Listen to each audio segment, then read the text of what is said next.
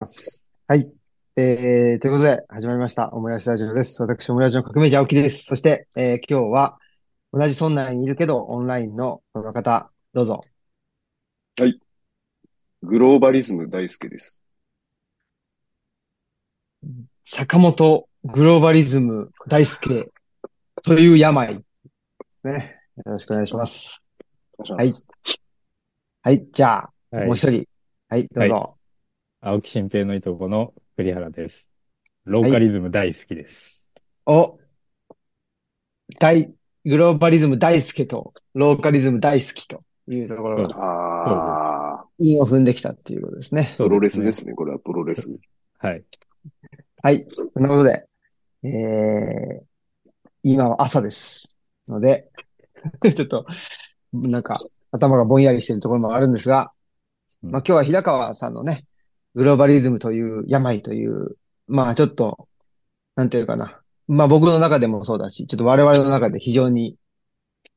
あの、熱い本であるっていうことで、この本自体は2014年の本なんで、もう10年ぐらい前の本ではあるんですけど、うん、やどうなんっぱり、そうなんですよ。うん。すごいな。なん、そうそう。なんだけど、なんか今、うん。今我々に非常に、あのー身に迫っている、いう気がしているということで、えーこの本を読んで、まあ僕と慎吾はですね、宮川さんのところに、隣町カフェに行って、ちょっとあの、おお話ししてきて、それがまあオムラジであったり、東洋経済オンラインであったり、そこの記事にはもうなっていて、で、その中で、えーまあいろいろと、なんていうのかな、あの、平川さんの反省と、えーまあ、平川さん自身ごご自身がこのグローバリズムっていうものと対峙してきたというようなお話をしていただいて、で、まあ、あのーなかなか手強いんだが、えーまあ、ヒントとしてはこういうものがあるんじゃないかというようなことで、まあ、あと、のれんであったり、うん。あのー起業するということは、えーっと、自己実現的ではあるんだが、会社を運営するうん。っていう、まあ、継続させるってことはちょっと修行だというような、うん。ちょっとフェイフェーズが違うよとかね、そういうお話であったり、まあその修行、で、修行、まあ自己実現は自分探しってことでもあるんだが、えーっと、修行っていうのは防我であると。その、うん。我をなくすことなんだというようなお話をしていただいてきたよということであるんですけど、まあその辺、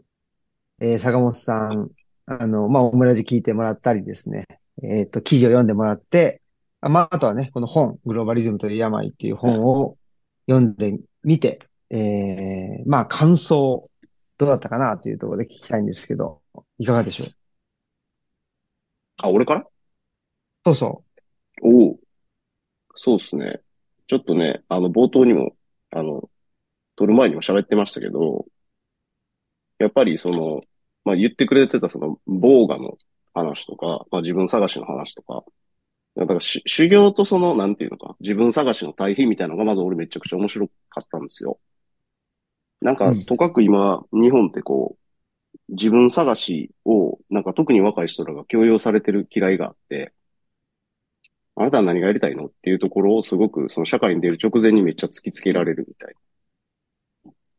で、なんかそういう社会に、なんか、正直出たくないって思ってる子が結構いてると思ってて。うんで、もう片一方の、その、宗教的価値観っていうか、その、いわゆるその、防我みたいな世界観っていうのは、なんかか完全に蓋されてるというか、なんか見えないかのようになってるのがすごいもったいないなってすごい思ったっていうのが一つあって。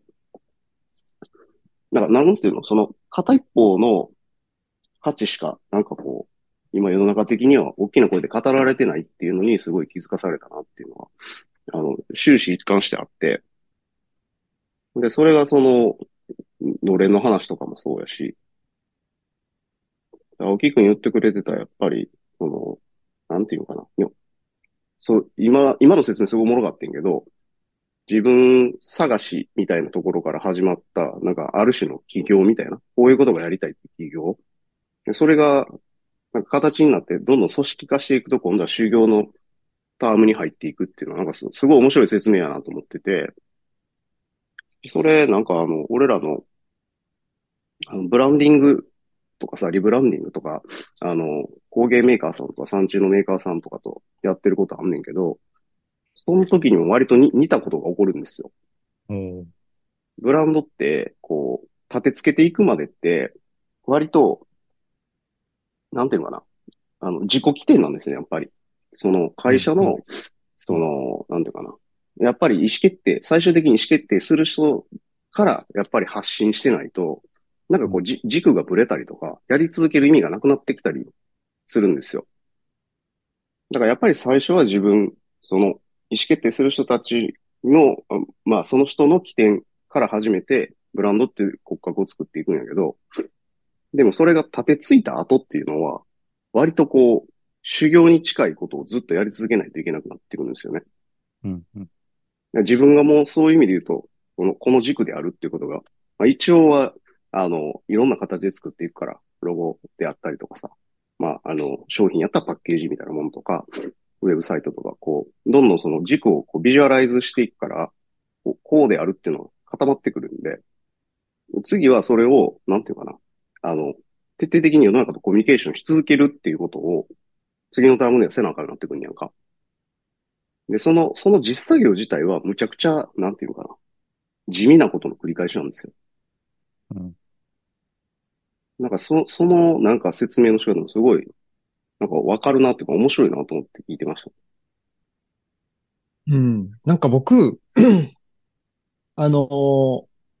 平川さんのお話を聞いてから、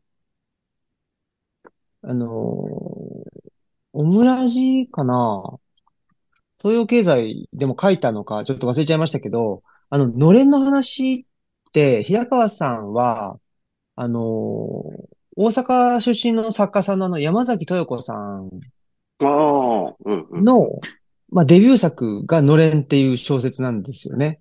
うんで、明治から大正昭和で戦後にかけて、えっと、昆布屋さん、大阪の昆布屋さんの、えっと、まあ、お父さんと子供、その二代の昆布屋さんの人生を描いた、あの小説なんですよね。のれんっていう。で、それを読むと、えーっと、今坂本さんおっしゃったように、まあ、あのー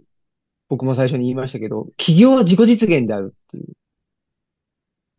で、これ自体がすごい実は新しい考え方で、うんあの、起業するっていうね、なんか会社を作るっていうことが自己実現なんだっていう、この立て付け自体がめちゃくちゃ実は新しいっていうか。で、多分、その、まあ、のれんとかも読んでてもそうなんですけど、なんかその自己実現をしようと思って何か会社を作っていたりとか、してるわけじゃない気がするっていう。なんかもっと、なんか、まあ、地域であったりとか社会であったりに要請されて、な、たまたま必要だったから、あの、会社を作ってる。みたいな方が、なんか実は、その起業する、まあそれを起業するっていうことなのかわかんないけど、なんかその会社を作るっていう、その会社を作ると、まあ作るっていうか、なんか会社ができていくみたいな、うん。どっちかっていうと。そういううん。会社ってそうだったんじゃないかなっていう、その山崎豊子さんののれんを読むと、そんな気がしたんですけど、うんそれは会社を作ったはい。人として、シンはど、どうですか？そうですね。あの、平川さんのところに行った時に、あんまり、あの、話してる時にそこまで気になってなかったんだけど、オムラジで聞いた時に、あーってちょっと思ったことがあって、平川さんって、起業ってこととアントプレナーシップってことを多分区分けして話してて、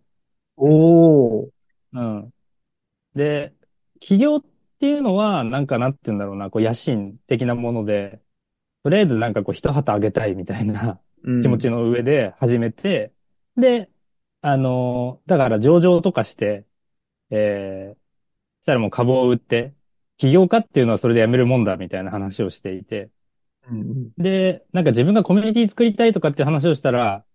なんかクリアさんはアントプレナーだねみたいな話をして、なんかその起業っていうものとアントプレナーっていうものを区分けして、えー話していたなっていうふうに思ってて、で、今言うその、新平が言ってるそのなん、ていうのかな、自己実現を、会社を通して自己実現したいみたいなことっていうのは、どっちかってこのアントプレナーシップみたいなもので、まあ、あの、アントプレナーシップを日本語に、えっと、翻訳すると起業家とかっていうふうに言うんだと思うんだけど、だから、そう、アントプレナーっていうふうに考えると、そもそもその言葉自体も新しいし、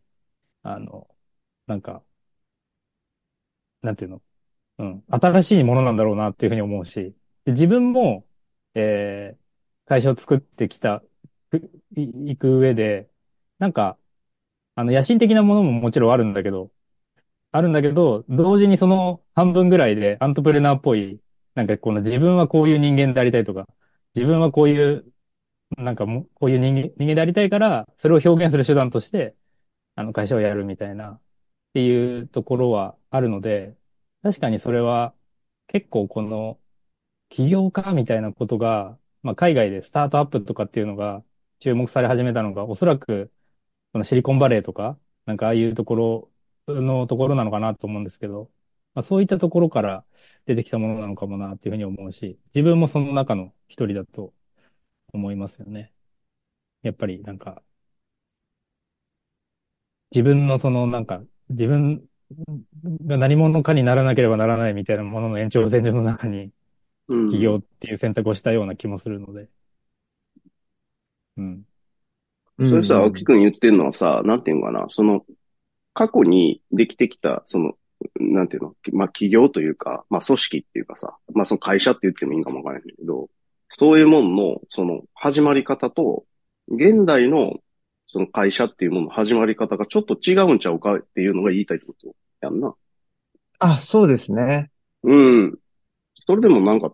それ結構そうかもし知らんなちょっと思ったけど、俺。やっぱり。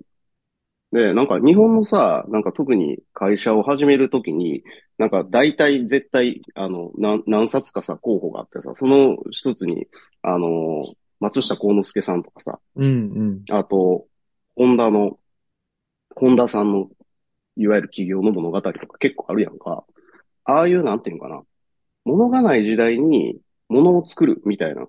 なんか何かがない時代に、それをこう、作ることで社会還元するみたいなフェーズって、俺らの時代やったら割と、その一世代前の企業のあり方っていうかさ、こう、ひ、必要とされるものを作るみたいなところはあったんやけど、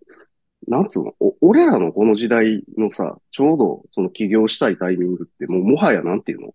何が必要なもんなんかがよう、ようわからんっていうかさ、もう大体出揃ってんちゃうみたいな時代になってるやん。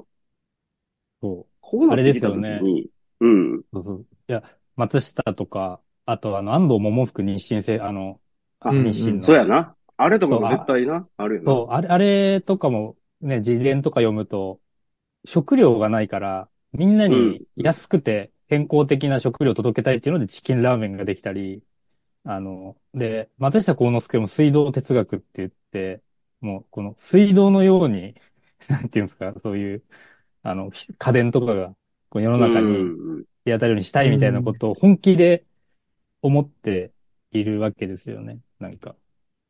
で確かにその時代でで自分たちはもうそれが、もう水道が満たされている、水道がちゃんと行き渡った後からっていう話になってくるからっていうのはありますよね。うん。じゃあ同じ目線でじゃあ足らんもんはないかみたいに見ていったとて、なんかその足らんもんっていうのが、なんていうのかな。大多数が足らへんって思ってるもんっていうのが今ほぼないみたいな状況の中で、なんかすごい細かい足りないこととか、なんか場合によったら間に合ってないもんとか、なんか一部にはめっちゃあるけど、一部には全然ないなみたいなもんとか、なんかそういうその細かいところに目を向けざるを得へんみたいな状況にはなってはきてると思うねやんか。今の時代背景的に。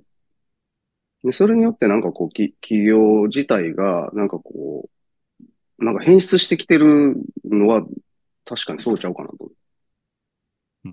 うん背景がやっぱもう全然違ってくるから。うんうんうん。そうですよね。まあ、だから足りないものを増やすってあったり、あの、い、なんていうかな。まあそうですね。うん。そっちの方がわかりやすかったわけですよね、前の方はね。うん、多分ね、うん。なんか、あの、マズローじゃないけど、結構もう、なかったらやばいぞみたいな状況のもんが多い時代が結構あったんやと思うんだよな。だからこう、あ、うん。安心か安全かみたいな状況を、まずはクリアするみたいな。なんかそういうフェーズの頃の、やっぱり話っていうのかな。そ、その時代の起業っていうあり方と、それが一うん。旦、なんていうのかな、安全とか安心が、まあ、一応は担保されたようになった時代の中で何か起こってくる起業みたいな話って、ちょっとなんかやっぱちゃうんやろだから、俺もあの、山崎豊子を読んでさ、の、のうん。れんを。な。うん。ええうん。そうそうそう。で、最初のその明治初期のその五五兵だっけ？あの、うん。最うん。初に。お父さんの方ね。そうそうそう。で、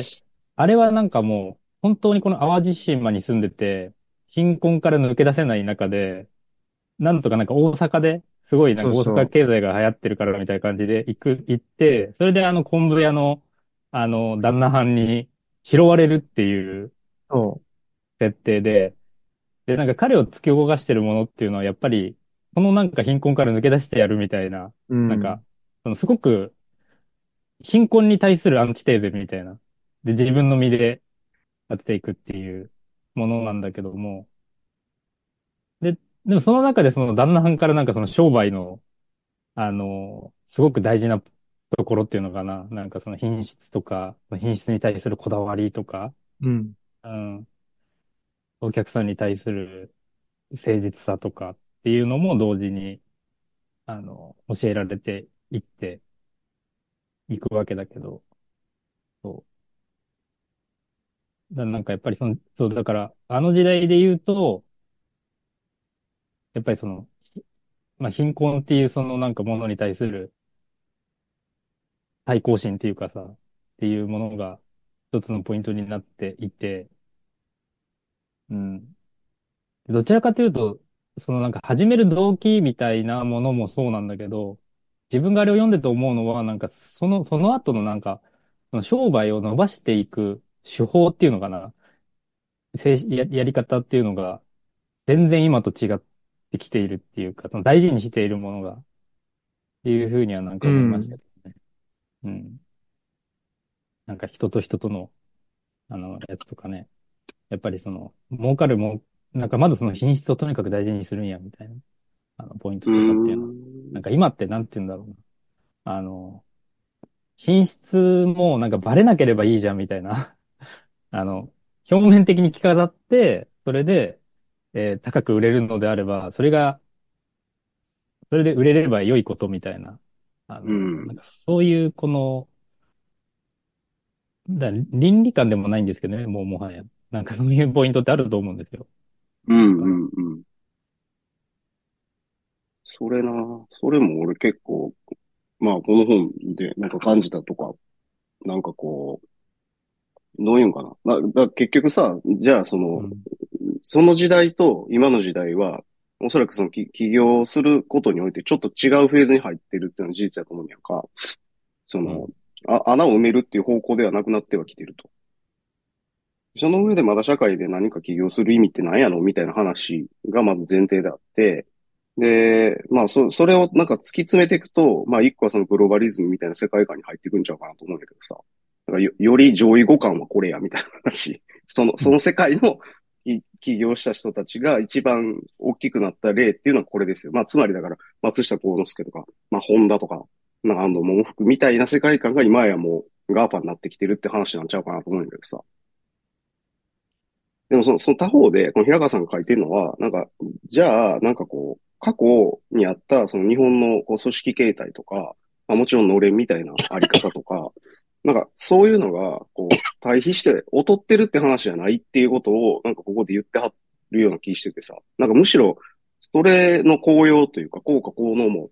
あったみたいな話は、俺は結構さ、なんかすごいこの本で一番衝撃やったとこで、なんかお、お、少なくても俺は、そういうもんは、なんていうかな、日本の古来のなんかこう、組織形態ってなんかすごいこう、ある種の飲酒みたいなもんで、なんかあんまりこう、いいもんじゃないって思い込んでたわけ。ずっと。例えば年功序列みたいな話とか、あと護送船団方式みたいな話とかさ、まあ、日本企業の特徴やったって言われてるところは、なんか要はその、ある種グローバル化していって、まあ良くなったと思ってたわけ、俺は。でも、なんかこれ読んでると、全然そうじゃなくて、なんか意図的に解体された節があるなと思ってて。それ俺結構衝撃やったな、だから。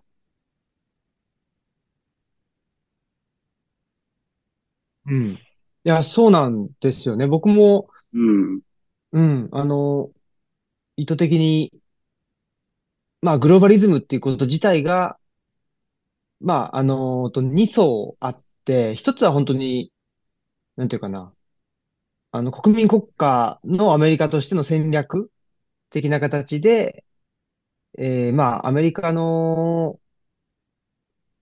まあ、誰っていうことでもないんでしょうけど、その、なんていうのかな。まあ、経済、政治経済的な、あの、イニシアチブ取ってる人間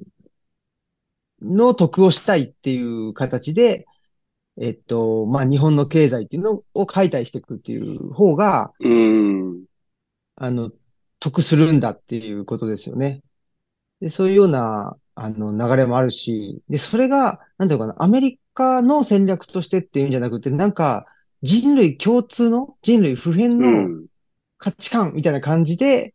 うんうん、あのー、け、なんていうかな、喧伝されるってあったり、まあ僕らも、そうだよねって受け入れてしまう。うんうんうん、まあこれが。恥ずかしながらめっちゃそうやった、俺は。ほんまに。そうなんですよね。いや、夏の？グローバリズムって、まあ言ったらさ、もう国境なくなったらいいじゃんみたいな。地球はもう一つの国でいいじゃんみたいなさ。なんか一見こうちょっとさ、よ、良さそうに思うっていうかさ、その、境界がなくなることの方がいいんちゃうと。うん。それぞれに境がなくなるんじゃないのとかさ、一つの言語で喋れるような方がいいんじゃないのとかさ。なんか一見すごいその楽園的、こう、要素があるっていうかさ。なんかあのほら、ババベルのなんか塔でさ、なんかガシャーンってなって、なんか結局言葉がみんな通じひんようになったみたいな話とかあるやん。だからそんな感じで、いや、も、もともとは一個やったんちゃうのみたいなさ。うんうん。だから、だから俺はそれ、そこについてそんなにきっちり考えたことがなかったから、この本でなんかいろいろとちょっと考えさせられて、まあ、もちろん俺は今、そのそういう意味で言ったらローカリズム的なところにずっと身を置いてんやけど、だからそれは、なんていうかな、すごい、ただのカウンターカルチャーっていうかさ、ゲリラ的な存在であるぐらいにしか思ってなかったんやけど、うん。いやいや、そうじゃなくて、なんかその過去の、特に日本企業の大躍進って、まあ、ある種その、二重構造になってたがゆえの強さっていうかさ、その、まあ、山崎豊子さんのそののれんとか含め、なんていうかな。まあ、あれって、なんか、どう言ったらいいか分からへんけど、例えば、その、信用とか信頼を重、に重きを置く経済っていうのと、資本主義経済っていうのの、こう、二重構造に多分、あの時になってたんだけど、高度経済成長の時。でその、その作用が、なんか、まあ、ある種こう、なんか経済の魔改造みたいな状態になってて、ぐわーって躍進したやんな思うねんか。でそれに多分アメリカはすごい脅威を感じていて、なんでそんなスピードで伸びてくるんだと。で、それをこう、まあ言うたら分析していったら、その日本的な組織のあり方みたいなもん。で、多分その裏にあるのは、多分信用とか信頼っていう、あの、平川さん流入とインビジブルアセットっていうものが、実はお金よりも上位に位置していて、で、これプラス資本主義っていう、こここのハイブリッドが、ごっつい力出してた時代やったんやと思うね。うん。で、行くとこまで行ったみたいな。うん。そうだから、あの、昔はプロジェクト X ってあったじゃないですか。あの、中島みゆきの地上の星の 主題歌の。で、あの時のその日本のメーカーとかの頑張り方を見ると、なんかこう、本当に、えー、工場の人とか開発の人たちがなんか家族的な感じで、で、なんかもう朝から晩まで新製品を開発するために、しかも品質がいいものを作ろうみたいな形の働き方って、あの、まあ、山崎豊子ののれんに出てくる、あの 商人の、あの、精神に超通じるものがあって、で、それがいいものが、あの、製品がアメリカとかそういうところにこう、どんどんどんどん流通していって、で、それにこう脅威を感じた、あの、製造業がどんどん駆逐されていくわけですよね。なんかフォードとか GM とか、まあ、あの、あとあれか、GE とかもそうだけど。で、そこからなんか、その頃に多分ジャパンズナンバーワンとかっていうふうに言われていて、うん、で、結構なんか、経営学とかだと、あの、日本研究みたいのがやっぱすごくあって、それでトヨタの生産方式とか、ものすごくこう、あの、分析をされていて、で、で、で、そういうところのあたりからなんていうんですかね、あの、あそうそう、だから、この平川さんにも書いてあるけど、なんかどうやら日本の金融、銀行っていうものがとんでもない資金力で、なんか多分リスクマネーをめっちゃ供給してたんですね、当時。なんか、あの、これは本当にそうらしくて、その、なんていうその商人の魂とかあるような人に対して、じゃあうちがリスク取ってお金を貸し、貸してやろうみたいな銀行っていうのがやっぱすごくあったらしくて。うん。うん。で、これがなんか国の発展に寄与するのであればみたいな感じでやってたんだけど、あで今の銀行ってあのバブル崩壊以降、あの、と、もう金融庁が全部こう、ものすごく管理してて、うん。あの、すごいんですよ。もうその、融資をするにも、そんななんか なんていうの、承認の魂があるからとかで絶対にできない構造になってて、もう絶対に返してもらえないとダメみたいな。で、返してもらえないんだったらもう、その人の、その担保取るみたいな、っていう、あの、まあもちろん当時もそういう考えはあるものの、それが相対的に少なかったっていうか、ちょっとその、インビジブルなものによって突き動かされる余地が、あの、あったんだと思うんですよね。で、そこを、あの、ここにも書いてある、あの、あったけど、その護送船団方式とかがそれによってなんていうんですか、成立してたものが、あの時にこう解体されてしまったっていうのは、めちゃくちゃ、あの、大きいですよね。そう、なんかそう、そうだから本当そう思いますよね。うん。意図的に。なんかね、うん。そうそう、いや、うん、僕、あのー、ちらっと平川さんからも聞いたことがあって、その戦後の経済成長っていうのは、うん、あのー、まあ、反米闘争だったんだって。うんうんうん。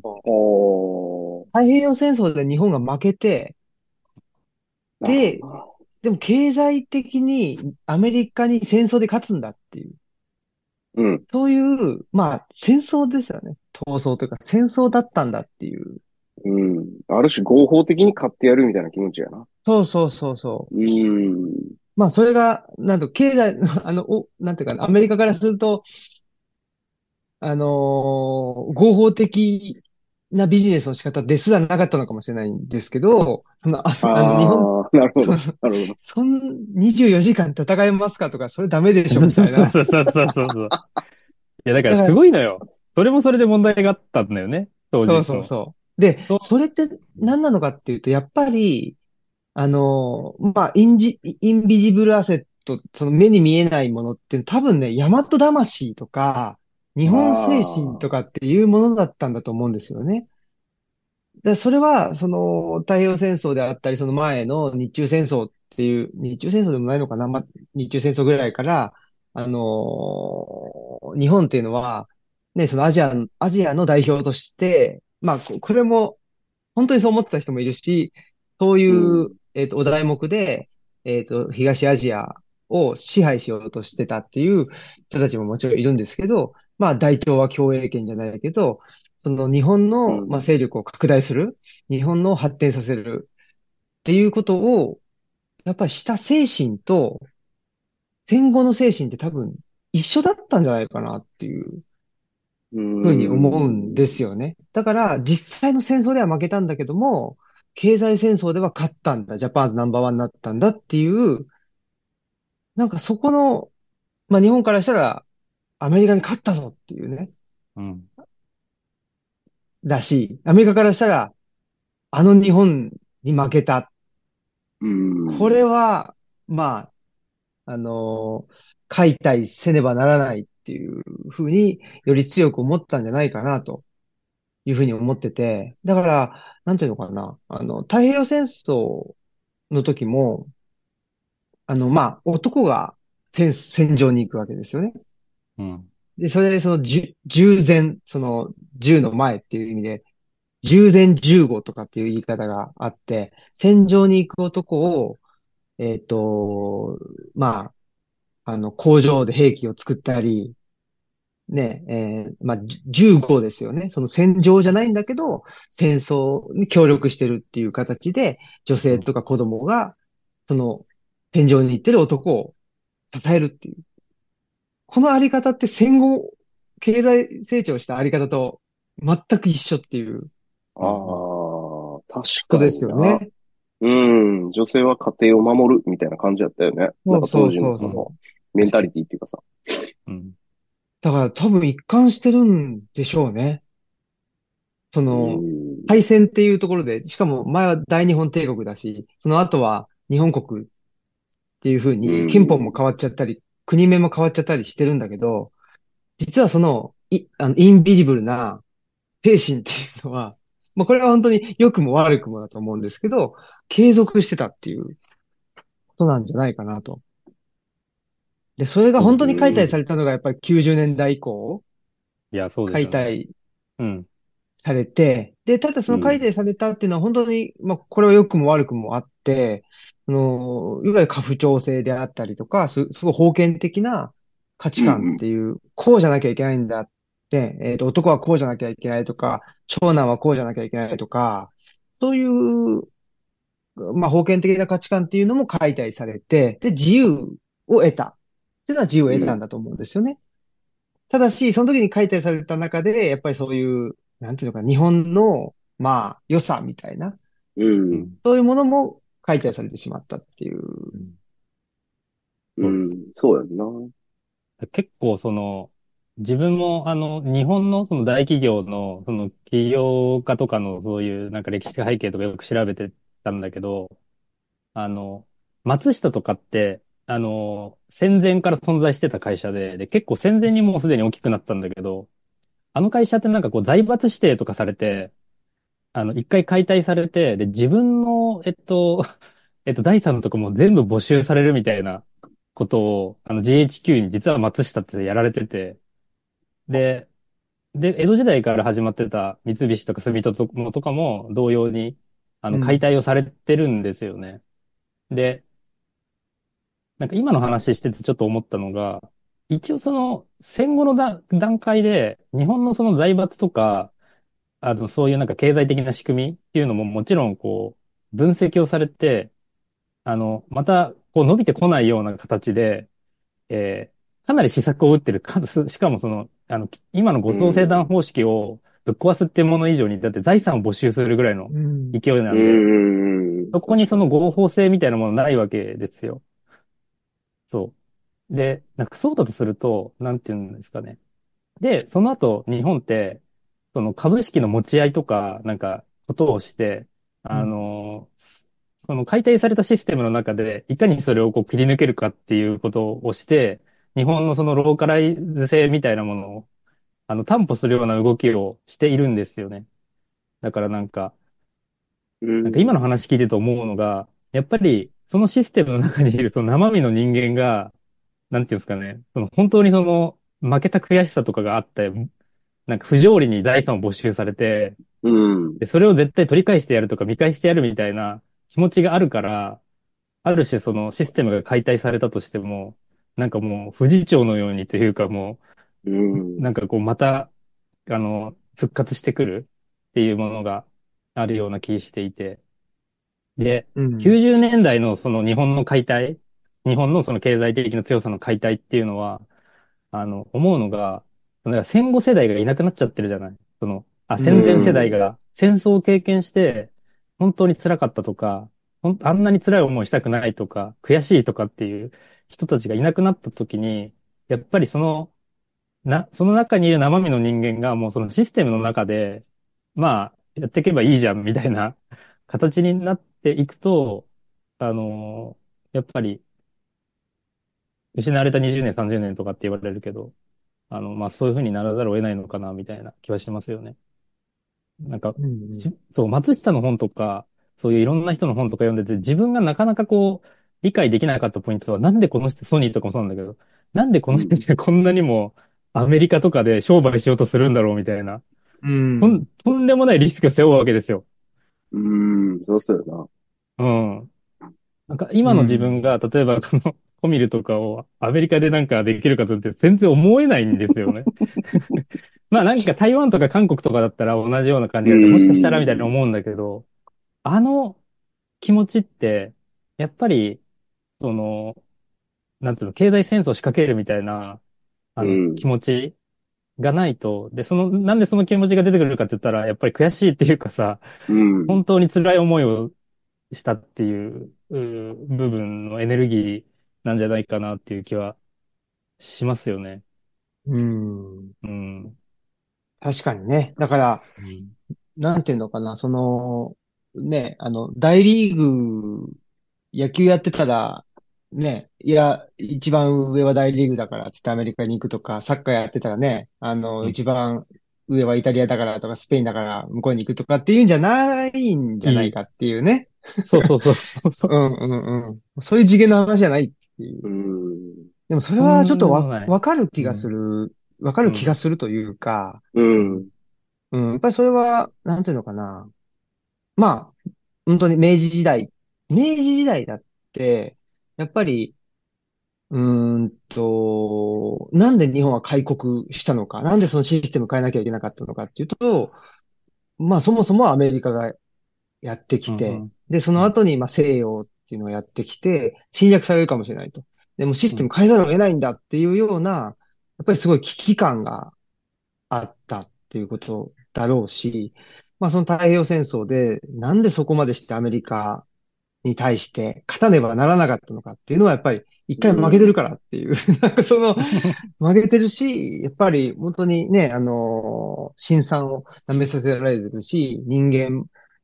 人間っていうかその肉親もね、あの、殺されてるし、その工場も殺されてるし、あの、こえっと、壊されてるし、やっぱりその辺はあの、山崎豊子ののれんを読むとい、やー、そうだよね。めちゃくちゃよくわかる。もうあれだけやっぱ苦労して、うんまあ、デッチ暴行で10年って言って、で、この10年なんで耐えられるかって言ったら、いや、独立するためなんだって言って、もう本当に理不尽なことに耐えてきた。うん。で、ね、工場も作ったんだけども、まあその敗戦、敗戦によってとかで、まあ、いやーそいやねその戦争っていうものによってもすべてがなくなるっていう。そうそうそうそう。んうん。そう、その恨みみたいなところが、まあ、あるんだろうな。で、でも、なんていうかな、そういうやっぱり、あのー実体験がな、実体験がなかったりとか、そう一回負けてるみたいな、そういうその、うん。ね、見返すみたいな、うん。そういう、まあ、ある種負の、負の体験っていうのを、うん。うん。あの、バネに頑張ってきたって。だから、どんな理不尽にも耐えられるっていうう。うんん。あり方だったんでしょうけど、もう、ね、いや、そうそうそうそれがないと頑張れないっていうんだと、ちょっと、あれだよね、だし、もう一個そこまで頑張んなくてもいいんじゃないっていうのももしかしたらあるかもしれないし、まあ、ももうちょっとやっぱり。り、ね、その辺は、まあ、うんあの、新たな、何かね、やっぱその理理不尽に、に耐えるんだっていう、うんあの、あり方ではない、あり方によって、えー、まあ、会社とか集団っていうのを作っていく必要があるんだろうなっていう。うん。そうやな。だからそれってさ、ものすごうんく強い動機がそこに座ってるってことやん。だからまあ、それがインビジブルアセットで、ある種それを大和魂って言ったらそうなのかもわからへんし、だそ、そこのその、それほど強い動機が、俺たちにまず、あんのかっていう話とか、もちろん、いや、だからそ、それを持たねばならんとは言わんが、なんていうのかな。何らかのでもやっぱりそういうのはいるんやろうな。やっぱど、どうなるね、それは。だからなんかその話聞いてて思ったのが、うん。その、この国民国家っていうのが平川さんの中でできたじゃない。で、国民国家っていうのはウェストファリア条約で、まあ形成されたものだっていうのがあって、でも軽くウェストファリア条約ってどんななんやろみたいな感じで、自分もそのウィキペディアで調べたんだけども、でそしたらあれってなんかその宗教戦争がヨーロッパでそうそう30年間ぐらい続いて、で、もうこんなことはやめましょうよってことで、まあお互いに、そのなんか、要は宗教戦争なんで、すごいもっと複雑なあの背景あるんだろうけど、宗教的なその思想の違いから戦争してるわけじゃない。うんで、で、それを、をそういうことをもう起こさないようにしましょうってことで、まあなんて言うんだろうな。ある種寛容の精神うん。あの、宗教的に違っても、まあ、それは、あの、受け入れましょうっていうかさ、あの、なんか、そういうところから、あの、始まってるわけですよね。で、戦争するって、ある意味、その、違う思想の人間を殺しに行くわけだから、うん。不寛容じゃないですか。もう自由の真逆うん。うん。じゃないかなって思ってて。で、なんつうんだろうな。で、そう、なんか、で、なんで俺それを調べたのかっていうと、その、新自由主義って言ってるけど、自由って何なんだみたいなことを思ったときに、あの、そのウェストファリアとかのあれでちょっと思ったのが、自由って、なんていうのか、寛容なんじゃねえかなと思って、寛容の精神っていうか、で、それは今言った話とちょっと繋がってくるんだけど、めちゃくちゃ理不尽な時代背景があった時に、ちょっとこう出てくるもの。要は理不尽だからこそ、理不尽に要は、お前のその生き方は絶対に許されないみたいな、あの、とか、その、それによって国家によって殺されるみたいな、明らかなその、不自由っていうものがあった時の対抗の概念として自由っていうものが出てきていて、逆に言うとなんか自由って、今言った話で言うと、そのなんか理不尽みたいなものが体験ベースとしてないと、本当の意味での自由って、なかなかこう感じることができないものなんじゃないかなっていうふうに、あの、思っていて、で、そうだとすると、この今のその新自由主義が言ってる自由って、多分その共産主義に対する自由っていう、うん。っていう、そのカウンターとしてのものなのかなっていう気がしていて、でそうだとすると、もう今その共産主義ってなくなっちゃったじゃないですか。なくなってはないんだけど、ほとんど勢力がなくなって、だからその、今のその、新自由主義でいうとこの自由ってカウンターがないから、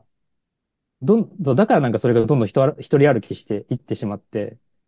で、結果として、なんか今って、その、自由主義っていう思想が全体主義的になっちゃってるじゃない。な、な、な、なんていうの、その、そう、なんか結局今自分たちがずっと論じてることってなんかそういうことのような気がしていて、なんかう、ん。で、でさ、なんか最近マルクスとかがまた出てきて、そのカウンターとしてのが出てきてっていう意味で、でもなんか、そうすると、結局構造としてはなんか全、最終的に行き着く先は全体主義的な感じになっちゃうんじゃないかなっていうふうに思って。今その新平が話してた、なんていうの、その辛い経験みたいなものがない中で、いかにその、どっちつかずで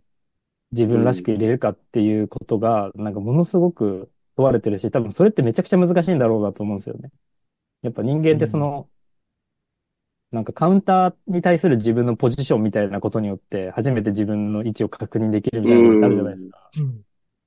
それはそうだよね。その、うんまあ、カウンターとも言えるし、他者とも言えると思うんだけど、うん。うん。やっぱり他者がいて自分がいるっていうかね、そうそうそう。そういうところはあるので、で、なんか僕は、その新自由主義って何のカウンターなのかなというふうに思ったときに、まあ一つはその共産主義とか社会主義っていう体制が、まあ、あの90年にね、えー、まあソ連が崩壊したりとか、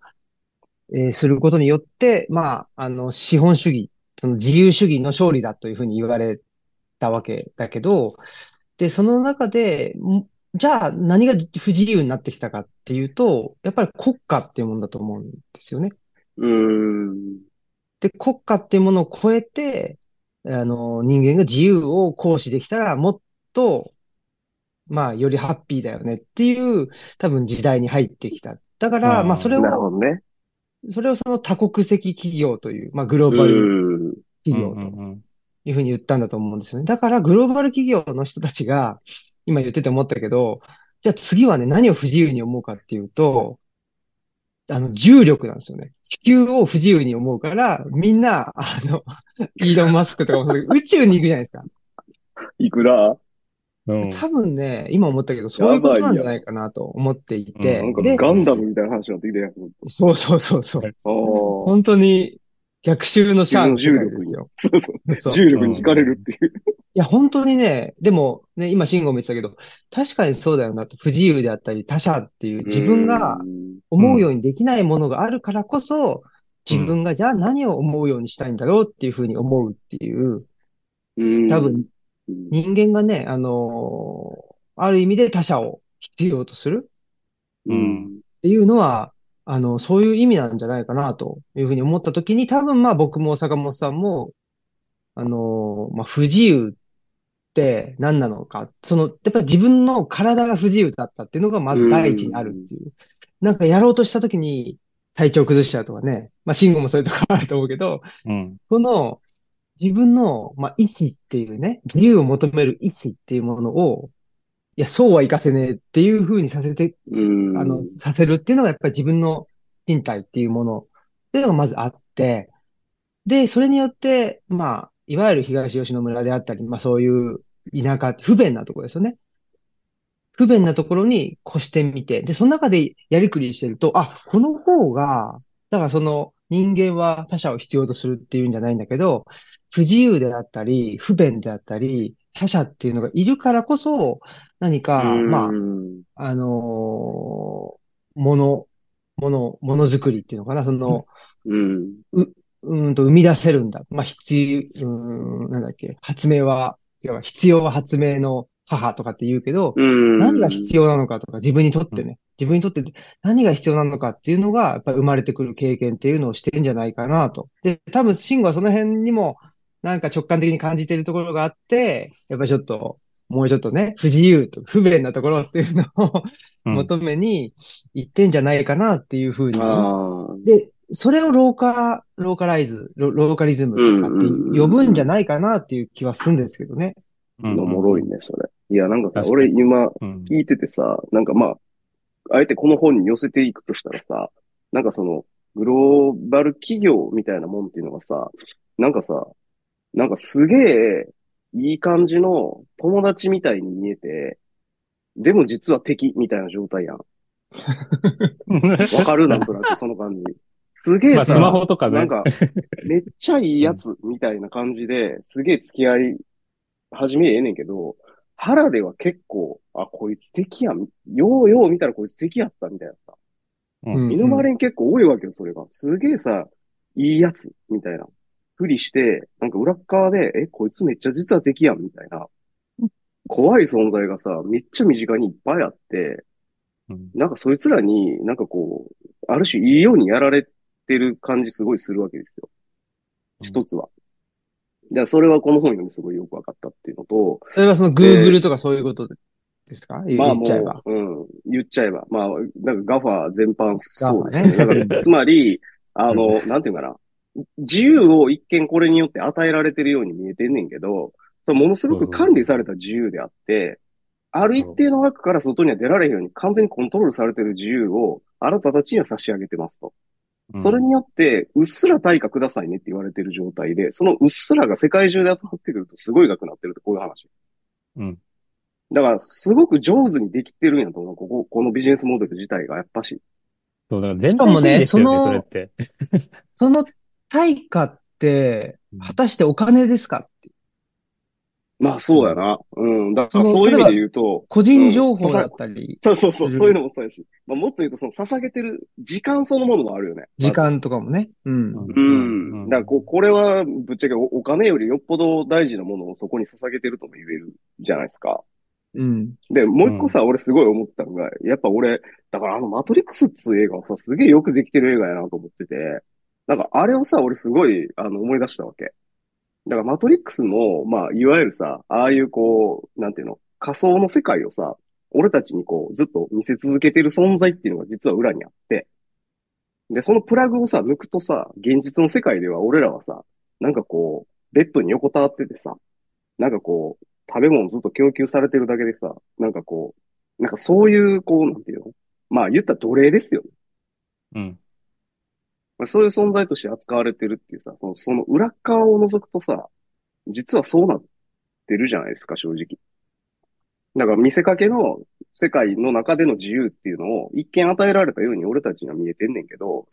なんかそのプラグ抜いてみたら、おいおい、全然そんなん自由じゃないやんけど。で、うんむちゃくちゃボロボロやったり大変やったり、なんか、カオティックな状態なんやけど、実際の世界っていうのはその、プラグを抜いた外側にあって、あの、だから、赤いカプセルを飲んだ、あの、あの世界なわけやんか、前が。人物としては世界やけど、そこがリアリティのある世界なわけやんか。それが、まあ、大きく言うと、その地域みたいなもんなんちゃうかなと思ってんねん、俺は今。うん今、俺らがいいてるところが、まあ、ある種そのザイなんじゃないかなと思うわけよ。だからプラグ抜いてみたら、やっぱ結構いろいろ大変なことも多いし、なんかこう不便やったり課題山積やけど、でもそっちの方がなんか、なんていうの、俺らにとってはリアルっていうか、うん。なんか、そう、そういうこう構造がさ、なんか見えてきたような気してて、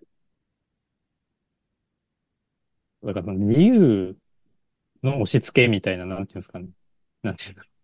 う。だから、違いますよね、もうね。あのー今で言うと、その、プラグを抜いた世界は、あの、マトリックスで言うとこの、自由、ここが自由な世界なんですよって言ってるのは、プラグを抜いた世界を全否定してるわけじゃないですか。だからその自由っていうもの、ここの世界じゃな、が一番いいものなんだみたいなっていう意味で、っていうめ観点で考えると、なんかそれは結局、この思想が一番ですって、その通りにやるこじゃないといけないんですっていう、あの、ことと同じだと思うから、なんかそれは、なんか結局その、構造としては、全体主義的な構造となんかこう、似通ってきているっていう、あの、形がしますよね。そうだから。うん。いや、本当そう思いますわ。なんかあの、そう、起業家とかなんかそういう人たちの話とか聞くと、もう本当にその年以外の選択肢とかないんですよ。うんいや、だからさいや、なんつうの、いや、びっくりするほど、そ、うんその中、で、その中のことしかなくて、いや、だからさ、うん敵がさ、マジで今見えへんようになってるだけでう、ん、うん。正直。なんかほんまにな、なんなら見えへんだけやったらええねんけど、味方に見えてくるみたいうん、な。大方の人にとっては味方に見えてるっていう、うん。すごい複雑な構造になってんやと思うねんな、今。で、そ、その方がうまくいくっていうのが分かってきたんやと思うねん。その、まあもちろんアメリカやと思うんだけど、それは。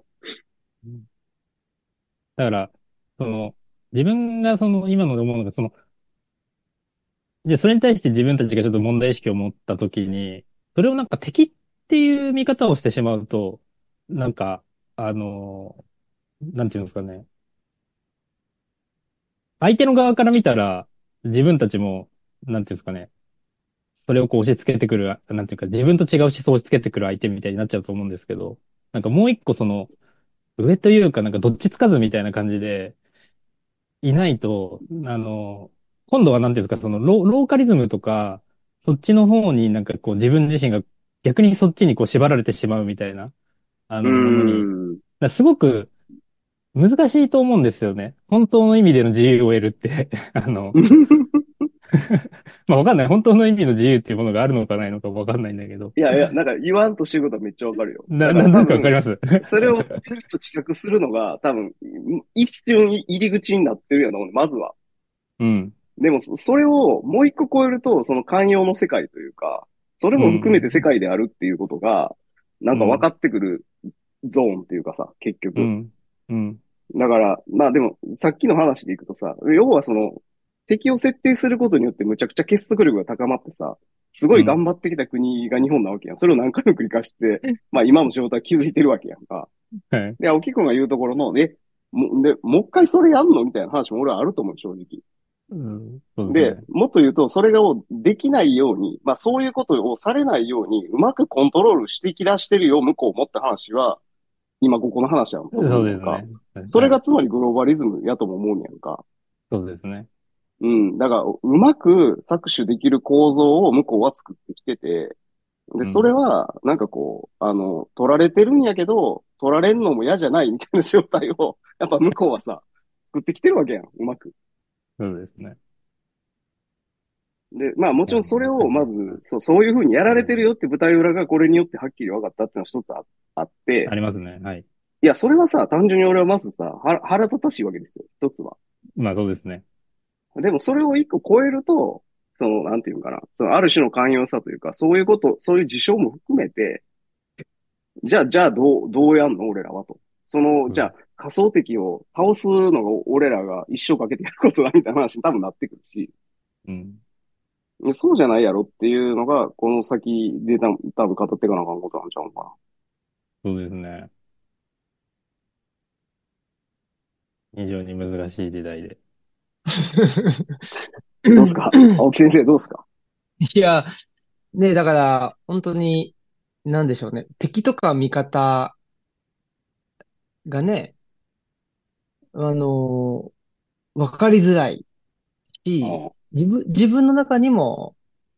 あの、まあ、言ってしまうと、例えば味方をローカル、敵をグローバルっていう風にした場合に、自分の中に。には同居してるわけですよね。そういうものがね。そうやな。同居してるし、あのー例えばアメリカって言ったところで、ね、あの、いろんな人がいたりして、そうするんんと、そうやんな。そうやんな。そうそうそう。で、多国籍企業だからもうアメリカですらないわけですよああね。英語使ってるからなんかアメリカっぽぽく見えんだけど、確かに。いや、それは語弊があったな。だ、だ第三の存在やな、そういう意味で言うと。そうなんですよね。だから、ね、あのーアメリカ国民の中、アメリカ国民も食い物にしてたりするわけですよね。だから国民国家の時代っていうのは、ね、あの、他の敵国は倒すけど、自国民は守るんだ、みたいな、すごくわかりやすかったわけだけど、それがそうじゃなくって、ってなった時に、まあ、あの、ちらっと進めた、あの、東洋経済からこれも出てる、あの、新しい階級闘争っていうのは実はそういう話でもあっ。て、あの、どこでも、どこででも生きれる人と、だから多国籍的に生きれる人と、うん。ここじゃないと生きれないっていう、うん。まあ、anywhere と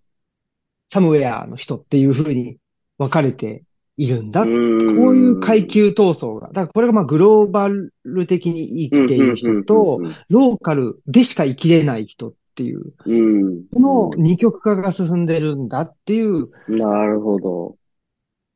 話でもあって、で、まあ我々は、、うん、う。うんん、うん。なんかそれでいくとさ、なんか俺らは、その、そのバッファーゾーンにいてる人たちって感じやんね、すごい。まあ、バッファーゾーンにいるし、その、ここが二極化しないようになんとかね、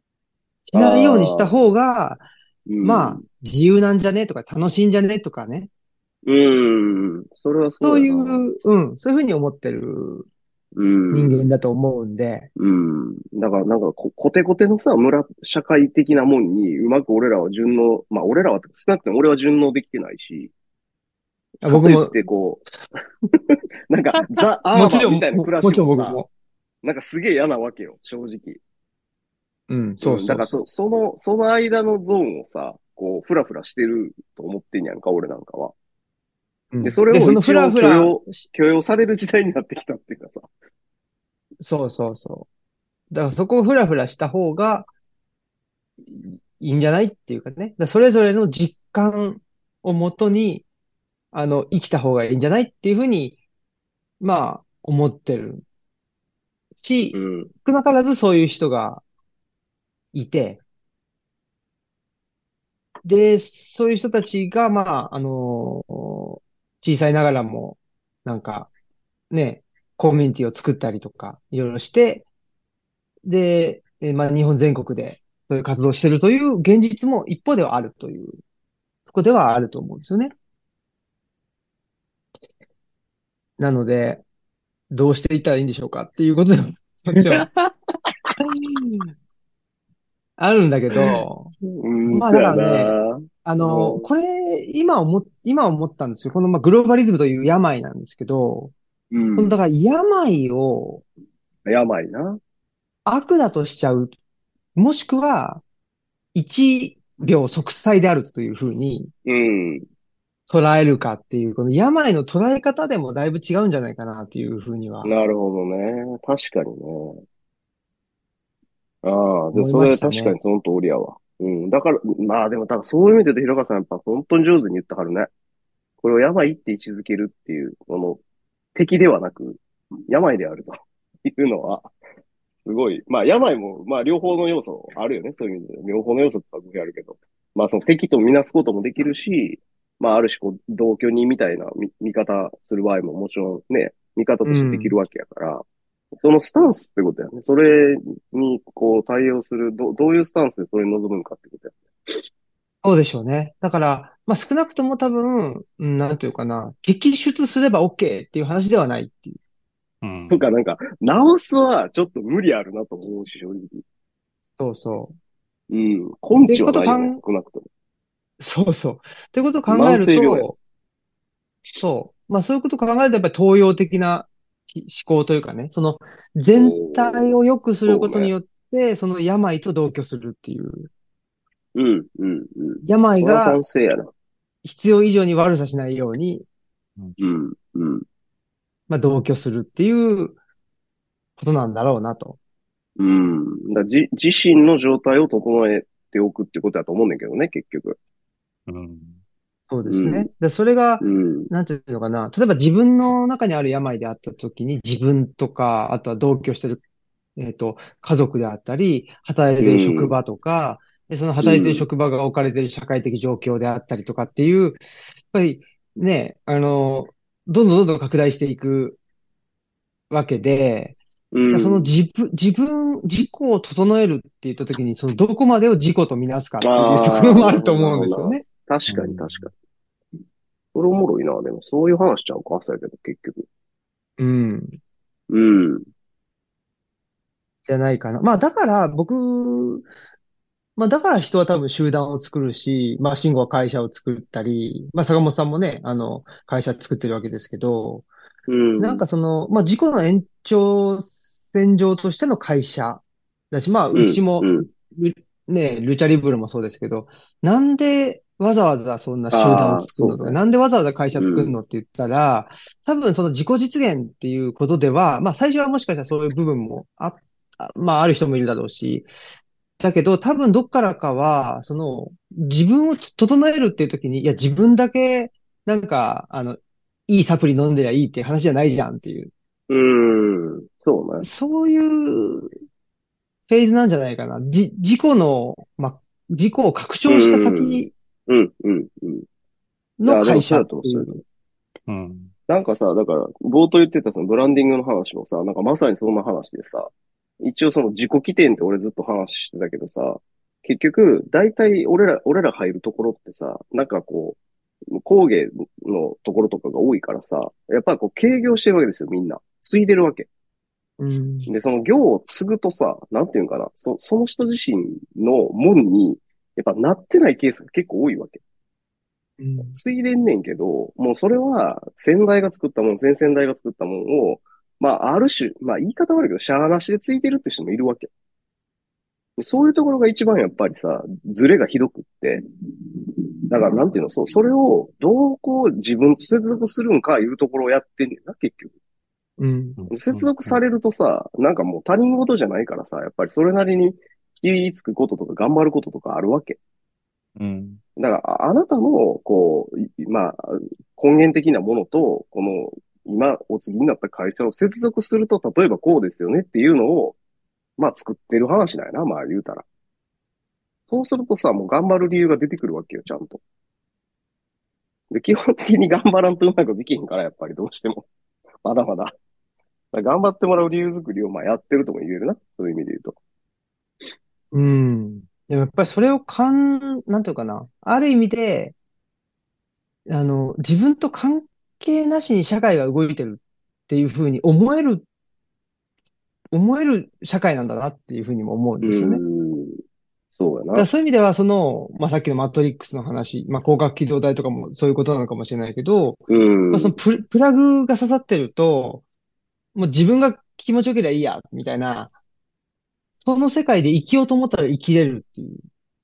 うん、うん、うん。ことなんだけど。ただ、そう。だけど、その、まあ、さっき言ってた、その、グ、グローバルの世界、世界で生きていけるとか、あと、エニウェア、どどこででも生きていける人っていうのは、ある種、プラグが刺さったままでうん、もういけるっていう人な気がして、でそうだも、ねね、でも、サムウェア、どこかで生きていかないといけない人っていうのは、やっぱり、そのプラグを抜けちゃうタイミングがあったりとか、いや、うん。プラグ刺してんのなんて人間じゃないでしょっていうふうに思う、思う人であったりとか、あとはやっぱりね、このプラグを刺し続けるためにはすごく、なんていうかな、必要条件がたくさんあって、そうね。あの、うん。例えば、ひあの、経済的に十分じゃなかったら、そのプラグうなんて刺してらんないとかね。そういうようなこともあって、だから、やっぱり、なんかその、今坂本さんおっしゃったように、その、まあ、リブランディングとかっていうのは、たなんか、プラグを抜くっていうことな、ような気もしますようね。ん。うん。う。うんん。そうかもしらんな。でも、そういうことで言うと。うん。意外とだから事故のことを、なんかそういう、な、何らかのその社会、社会活動っていうのかな。まあその、いわゆる組織とか企業とか含めてね。そこにこう、投影することそのものを、なんかこう、ぜと思ってない人も非常に多いよね。うん、うん、うん。まあ、それと公私混同は良くないとかってね、そうそうそう言われるし。思ってる人多いんやけど、なんか俺はなんかそれはほんまに、なんかまあことそういうものづくりの会社さんなんかは、もう圧倒的にそれは接続されてないと、なんかやっぱり大変なことばっかり起こるからさ、まあものづくりだけじゃないんかもわからへんねんけど、うん乗り越えられへんのよね、結局そんなんじゃ。うん。まあ、なんかでも、いや、なんか今、まあ、もうちょっとそろそろ時間なんであれですけど、なんか僕、今、ふと思ったのは、やっぱりその、90年代以降の、うーんと、自分探しとかっていうことって、うんなんかも、ものを作るっていうことじゃないと思うんですよ。そのものじゃなくて、なんかすごく抽象的なバーチャルなものと自分っていうものが結びついてたんだけど、今、な坂本さん言ったような、やっぱりものづくりの会社っていうのは、やっぱもの、具体的なものと自分っていうのが結びついていて、やっぱりその具体的なものを会社の中になんか落とし込んでいくみたいな、その集団に落とし込んでいくということがすごく大事で、でも抽象的な自分っていうのをそういう集団に落とし込むと、なんかそこに答えがなかなか見えてこないっていうかね、なんかその、うん。自分探しとしての、なんか、まあ自分探しっていう枠を出ないっていう感じになっちゃうのかなとは、なんか思いましたね。うん。だから、どんどん自分と仕事みたいなのを混ぜていった方がいいんだけど、うん、うん。そこに自分探しとか、いや、俺、俺ってこういう人間なんで、みたいな風なのと仕事を混ぜちゃうとまたちょっと違うんだけど、う。うん、うん。なんかさ、も、ものづくりって、やっぱ物ってやっぱ、ね、受肉してるからさ、世界の中に存在しててさ、なんか、それをさ、なんか、ある意味で言うと、我々から見た世界はこうである。まあ、ある種、このような世界が良さそうやと思うんですけど、どうですかね？みたいなことやと俺は思ってんねやんか。だからそういうことを受け渡ししてるんですよっていうことを、多分、俺は分からなあかんと思ってて、物を作ってる人らは。だから、つまりあなたにとって世界はどう見えてるんですか？またどんな世界が良いと思ってるんですか？っていうところを、やっぱりその物と接続していかへんかったら、うんそれが結果として受け入れられていけばたくさん、まあ結果として売れていく。だからつまりそういう世の中に徐々になっていくって話やし、だからそそこがやっぱこ根本的には接続されてないと、なんかこう今この時代においてさ、なんかこういう限りある 資源とかエネルギーをバンバン使って作る理由がないんちゃうのって俺なんか思ってんねんね。うん。ほんまにそうですね。はい。ということで、はい。いや、次回に続くと。大丈夫ですか？なんか、だいぶ発散系で終わったような気もするけど。第1回なんで。第1回。まあ、でもいいんじゃゃないですか？グローバリズムという病なんだけど、その病を、何？病と共に生きていくっていう。う。うんん。そうね、そうね。だからもう病を治す気でいますか？それともなんかもう、共に生きる方を選びますかじゃないけどさ。まあそういう話やんな、だから。うん。でもこれは、ね、そのグローバリズムの話だけじゃなくって、やっぱ、り、うん、病っていうものに、にやな。そうそうそう、うん。病とかね、他者とかね、その、ほんまやな。うん、ものに対してどう向き合うか今までは割とそれを、うん、敵っていうフォルダに入れてたんやと思うわ。そういうことで言うと。うんうん。だそれを敵からまず病にっていうのやし、病になると、じゃあそれとどう付き合うのって話になってくるしってことになっちゃうんか。うん。うん。そんな気がしますね。はい。大変やで、そんなことでこの時代。はい、すみません。はい。大変やで。や、山崎豊子が乗り移ったのに。い いっすね。あの、いや、あの、のれんは良かったなああ、そ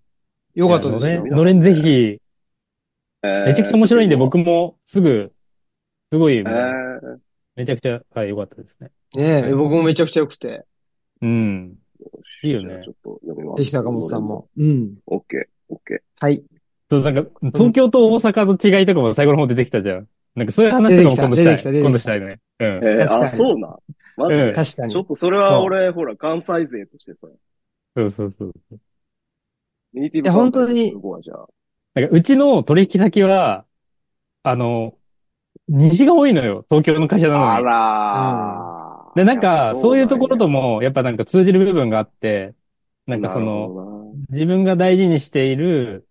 そのビジネスに対する姿勢みたいなものがあるわけですけど、まあそこと、俺はあんなにあの大変なことはできない、ストイックなことはできない。そんなことしたら俺はその前に体調壊しちゃうんだけど、あの、でもなんか通じる部分があって、で、そういうう商人魂みたいなものを分かってくれるっていうのが、自分の感覚としても西に多くて、うん。でやっぱ塾業界とかって、なんていうの？こう、システム化されてない世界だから、なんかそういうものがやっぱりまだまだなんか残ってるような世界な感じするんですよ、私は。ある種、なるあの、システム化されてなくて、だから今の、この、新自由主義的な世界で言うと、もう IT 化もされてないし、なんか考え方が、みたいな感じで言われがちなところではあるんだけども、であるからこそ、なんかそういう承認魂みたいなものあって、逆にまだ残ってんや。うん。で、そこになんかこう、こう、相通ずる部分がもしかしてあったのか、あるのかもな、なんて、思ったり思わなかったりうん。していたので、ちょっとそのあたりもまた、ね。でも多分そうなんじゃない？その、はい。ね、あの、西の会社さんも、なんていうのかな。あの、いやー、そこ、そこっつうか、IT 化なんてしちゃったら、ね、いや、そりゃ、それをやっちゃおしまいよっていう話なんだけど、多分ん多分、うんだ慎吾と出会ったら、あ、そうじゃない IT 化もあるんじゃないかなっていうふうに感じてるっていうことなんじゃないですかね。そうそうそうそう。ね。そう。まあ、そんなこと言うんやったら、しゃあないなあっていう感じだと思います。ちょっとそれをまた、関西、か関西の人をちょっと馬鹿にしてますね、今のは。おー、大阪の人やられてるよな。やられてますね。敵やで、敵。もうす、すぐ敵になっちゃうから。すぐ敵になっちゃうからね。関東連合敵やな、こら。ほん東連合。埼玉連合ですよね。埼玉連ま合。連合。いやー、負けてないんで、うまいからなほんまこっちも。はい。そんなことで。ということで。はい。じゃあうん、ありがとうございました。ありがとうございましありがとうございた。ました。はーい。さよなら。はい、失礼します。失礼します。